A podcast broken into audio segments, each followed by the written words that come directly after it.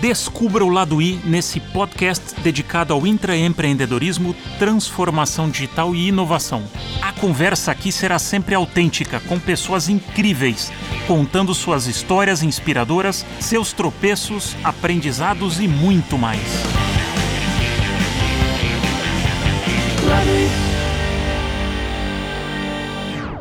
Tatiana Freitas tem um histórico bastante interessante, com passagens pela P&G e GE. Depois passou por uma consultoria de marca, onde ela ajudava a construir e posicionar marcas, que foi a Interbrand. E nos últimos 12 anos, ela atua em consultorias de seleção de executivos, em consultorias nacionais e multinacionais. Tati, obrigado pelo papo. E é desse olhar, porque eu acho que você tem uma posição privilegiada para olhar o que está uhum. acontecendo no mundo.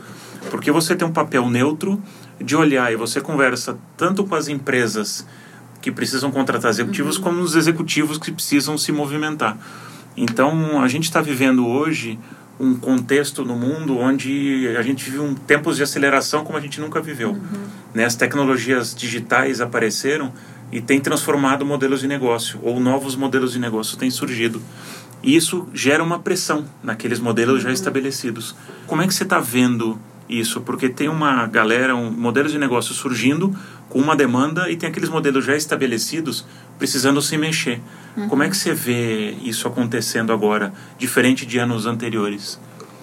Bom, é tudo muito rápido. Não dá nem para falar de 10 anos atrás, a gente pode falar uhum. de 5 anos atrás, porque está sendo realmente muito desafiador é, acompanhar a velocidade dessas mudanças.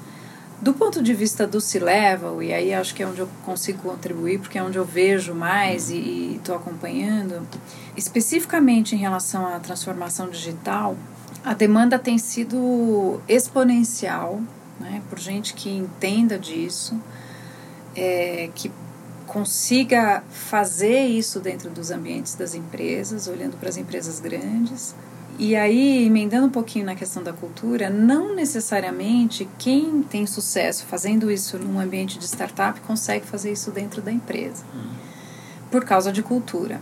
Mas falando de perfil, o empreendedor ele existe em qualquer área e é um perfil. É muito mais uma questão de skills, de competências, uhum. do que é, de área, de formação. Você não tem uma formação de empreendedorismo. Você pode até aprender, mas não é isso. É uma questão realmente de é, habilidades, um conjunto de habilidades que pode estar em qualquer área. Hoje, é como se fosse um labeling, né? Que em transformação digital você tem os perfis de empreendedores.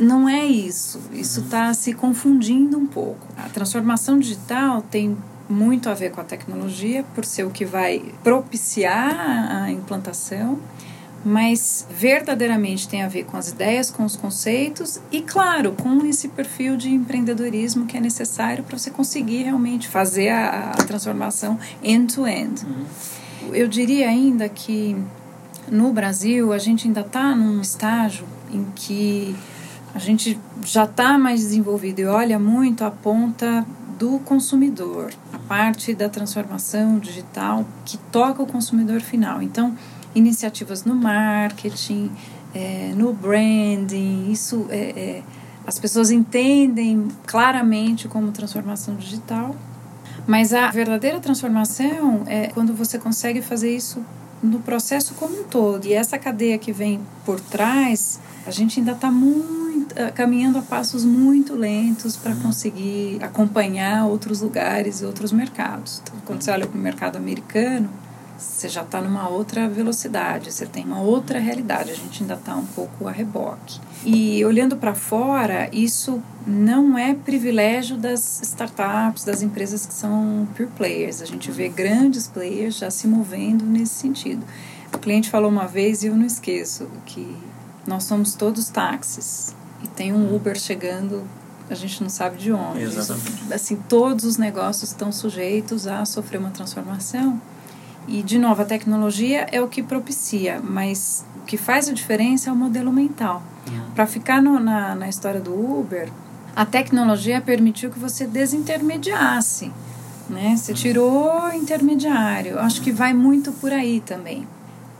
Do ponto de vista de cultura, talvez essa questão da justamente da intermediação seja o que emperra um pouco as empresas grandes uh, a conseguirem dar esses saltos, porque você tem uma série de controles, pontos de checagem, muitas vezes é, temas regulatórios que eu não diria que matam, mas que diminuem a velocidade Sim. com que essas coisas poderiam acontecer. É uma versão ao, ao risco, vai, é. em, algum, em algum ponto. É.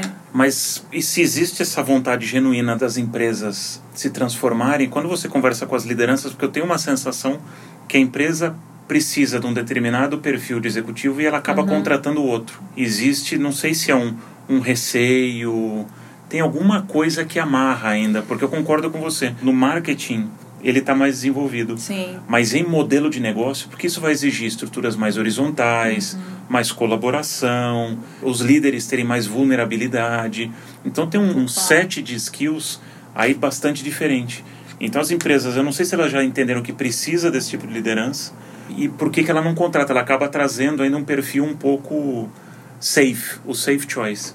A gente tem um, um modelo de abordagem que é da Russell, que é, é proprietário, mas desenvolvido com Hogan, e que a gente identifica justamente né, perfis de liderança e algumas torres de competências. Então, não vou me aprofundar aqui na explicação, mas tem algumas competências que a gente chama de loud competencies, são as uhum. competências que são muito aparentes, né?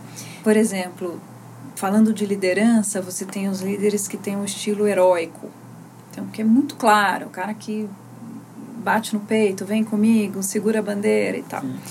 O outro extremo dessa competência, exatamente para usar o termo que você usou, é o líder vulnerável. Uhum que é aquele que sabe reconhecer que errou, que chama alguém que sabe mais do que ele para tratar de um determinado tema. Uhum.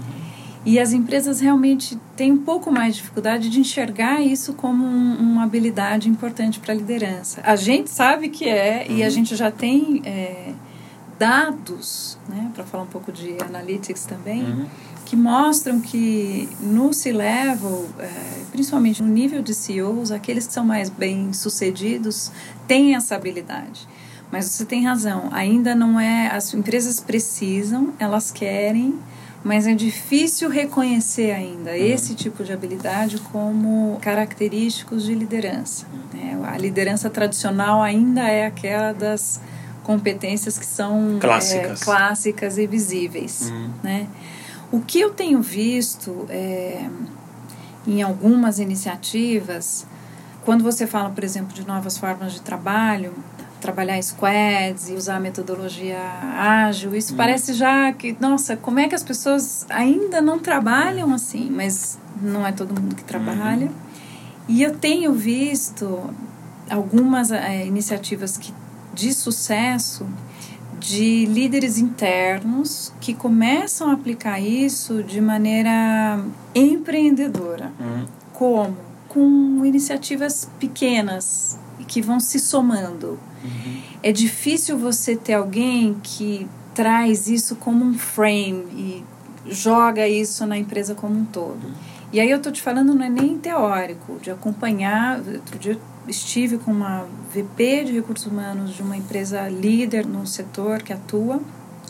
E em RH ela começou a fazer experiências de trazer de uma empresa gigantesca que tem espaço, mas de trazer gente de tecnologia, de trazer gente de finanças, de começar a fazer células multifuncionais, a ponto de chamar a atenção de outras áreas, chamar a atenção do CEO. Uhum. E isso para mim é um super exemplo de empreendedorismo interno. Hum.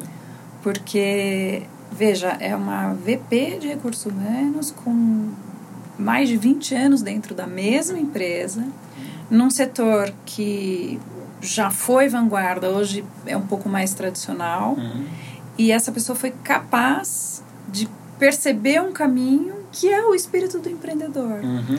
Botando luz em skills que não são necessariamente reconhecidos. Sim.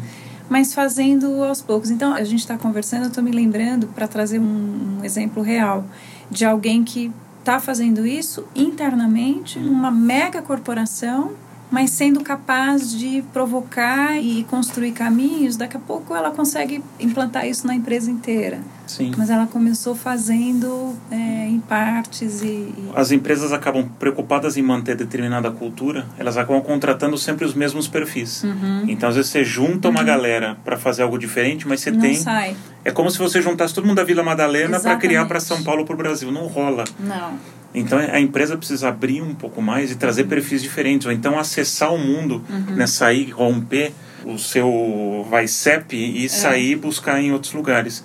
Então existe também o movimento de buscar, o então Cubo do Itaú, Inova Bra do Bradesco, Oxigênio da Porto Seguro. Tem algumas iniciativas, mas eu ainda sinto dificuldade de incorporar. Talvez uma das coisas seja, quando a gente fala em liderança, é o medo da falha.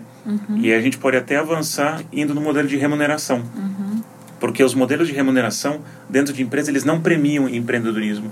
Quando Não. você tem um bônus anual e um salário mensal fixo, você premia o conforto e a estabilidade, Uhum. não a falha. O falhar é, é muito julgado. Eu vi um É penalizado. é na penalizado. verdade. Já no mundo empreendedor, fora da empresa, ele é celebrado. Existem até Sim. convenções como a Fail.com que celebra as falhas, mas de um ponto de vista de aprendizado e de aceleração. E aí eu vejo uma dificuldade das empresas em adotar esse, esse discurso. E então como é que você vê? Porque existe um paradoxo de liderança de preciso avançar, mas eu ainda estou muito fixo. Então a sensação que eu tenho é que as lideranças das empresas estão um pouco travadas. Preciso mudar e eu também queria o teu olhar sobre geração. Porque se falou muito, e eu acho que cada vez mais está caindo por terra, que é não, a nova geração vai vir e resolver o problema. E a velha geração, eu não acredito que é um tema geracional, acredito que o ponto é mindset. Queria olhar, você conversa com tanta gente, como é que você vê isso também? É, eu concordo com você. Eu não acho que é um tema geracional. Acho que é um tema de mindset.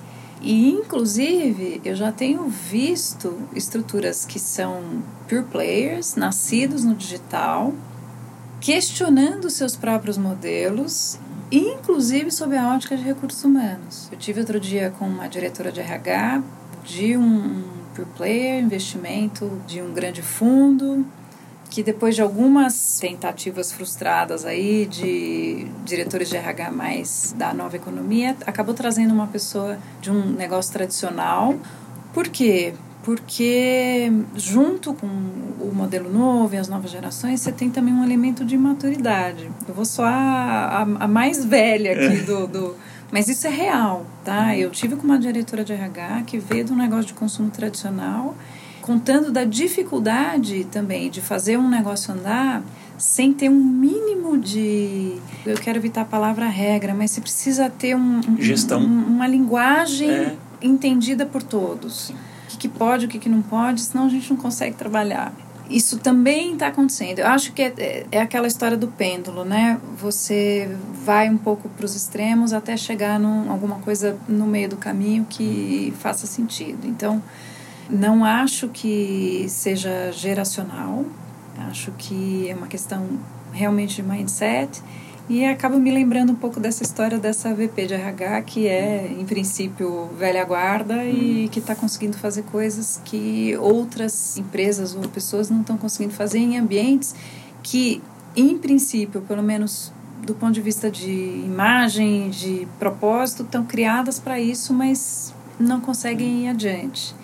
Eu acho que quando você olha para as startups também, não pode esquecer, né, falando de falha, que você também tem uma taxa de mortalidade infantil. Uhum. Então, o que precisa olhar é o que, que aquelas que sobreviveram fizeram, incluindo os seus erros, para conseguir se estabelecer e sobreviver, né? O que foi feito de diferente em relação às outras todas que não conseguiram passar, às vezes nem no primeiro ano, do primeiro ciclo, vai, Uhum. vamos colocar dessa forma. Então, a questão é que isso tudo está acontecendo ao mesmo tempo. Então é difícil, a gente ainda não tem. é, Não tem mapa da mina. não, e não tem dados, né, para falar assim: olha, o que dá certo, o que não dá certo. Uhum. Tá tudo um pouco na experimentação. Uhum. Acho que a habilidade de lidar com ambiguidade, volatilidade, isso nos traz de volta para o perfil do empreendedor, né? Que é o cara que consegue dá nó em pingo d'água. Sim. E isso é fora, é dentro de empresa também. Uhum. O cara que consegue ser empreendedor dentro de uma empresa, ele dá muito nó em pingo d'água. Uhum. Não é na rua, não é com o fiscal da prefeitura, Uhum. para caricaturar aqui um Uhum. pouco, mas ele tem desafios internos. Falando um pouco né, dos perfis que eu vejo e do lugar que eu tô, interessante como no mundo de tecnologia, nas grandes empresas, como tem feito diferença na carreira dos profissionais uma experiência em mercados asiáticos. Uhum. Antigamente as pessoas eram mandadas para a matriz nos Estados Unidos para voltar e serem promovidas. Eu tenho notado uma tendência Interessante, o MBA agora na Ásia. é, é na China. E aí é engraçado porque a gente estava falando aqui de barreiras, de empreendedorismo. Na China você tem até um ambiente regulatório um pouco mais flexível. Então, a gente vê coisas sendo desenvolvidas, aplicadas, falhas que acontecem com muito mais frequência, com muito mais calor do que em ambientes que já são mais regulados. A tolerância para falha também em ambientes que são mais maduros, ela é menor até por uma questão de controle de risco mesmo. Tem um porquê, tem uma lógica, mas quando você vai para ambientes que ainda estão mais abertos, você tem também o benefício de permitir que essas iniciativas eh, se desenvolvam, que algumas falhas ocorram, com custo para alguns, às vezes até para o consumidor. Mas é, o interessante é ver que como tem sido relevante para profissionais de empresas tradicionais passarem por um assignment num mercado como esse para depois poderem ter ascensão dentro de estruturas tradicionais. É. Isso Virou- é uma coisa China que- virou um acelerador de, de carreira, É. né? Você vai lá no mundo que já está um, dois passos à frente Exatamente. e depois você volta e traz e leva a organização. É. E à frente Legal. nesse sentido, né? Uhum. Não à frente em regulação. É. Para algumas carreiras isso pode ser mais relevante, mas quando a gente pensa nesse movimento, né, de transformação e tal.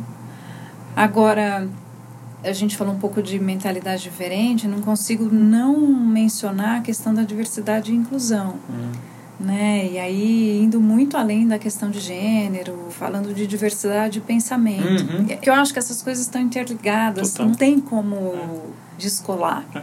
São interligadas, são até arrisco a dizer que são interdependentes mesmo, né? Um alimenta o outro, Uhum. né?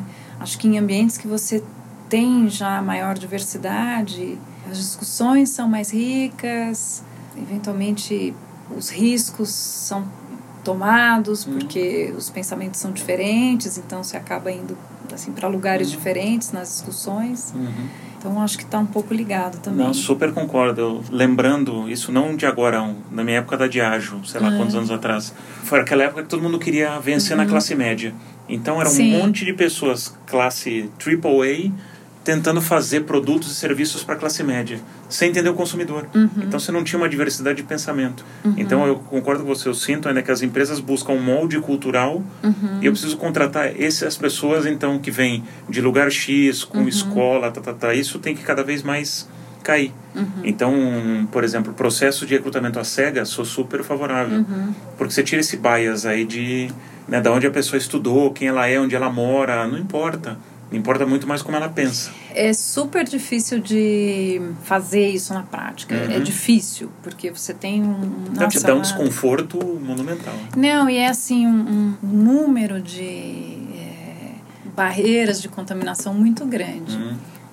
O exemplo para mim que é referência em relação a isso é como se faz a contratação de músicos para uma orquestra. É um padrão é, que se estabeleceu, um código de conduta, né? Que é o recrutamento às cegas, no caso da orquestra, literalmente, porque é feito atrás da cortina. Eu já participei e é emocionante, porque você tem um júri, você tem a cortina e vem um músico tocar.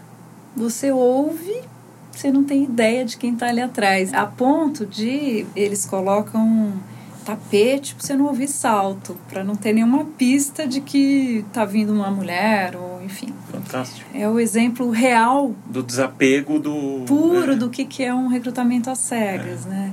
E eu já vi, assim, o, o pessoal às vezes brinca, fala, puxa, não, parece alguém assim, assim, assado. Uhum. E a hora que abre a cortina, assim, é totalmente diferente. Você está imaginando uma coisa pelo som, você fala, puxa, é um som tão delicado, tão uhum. isso, tão aquilo. A hora que abre, você fala assim, nossa, não...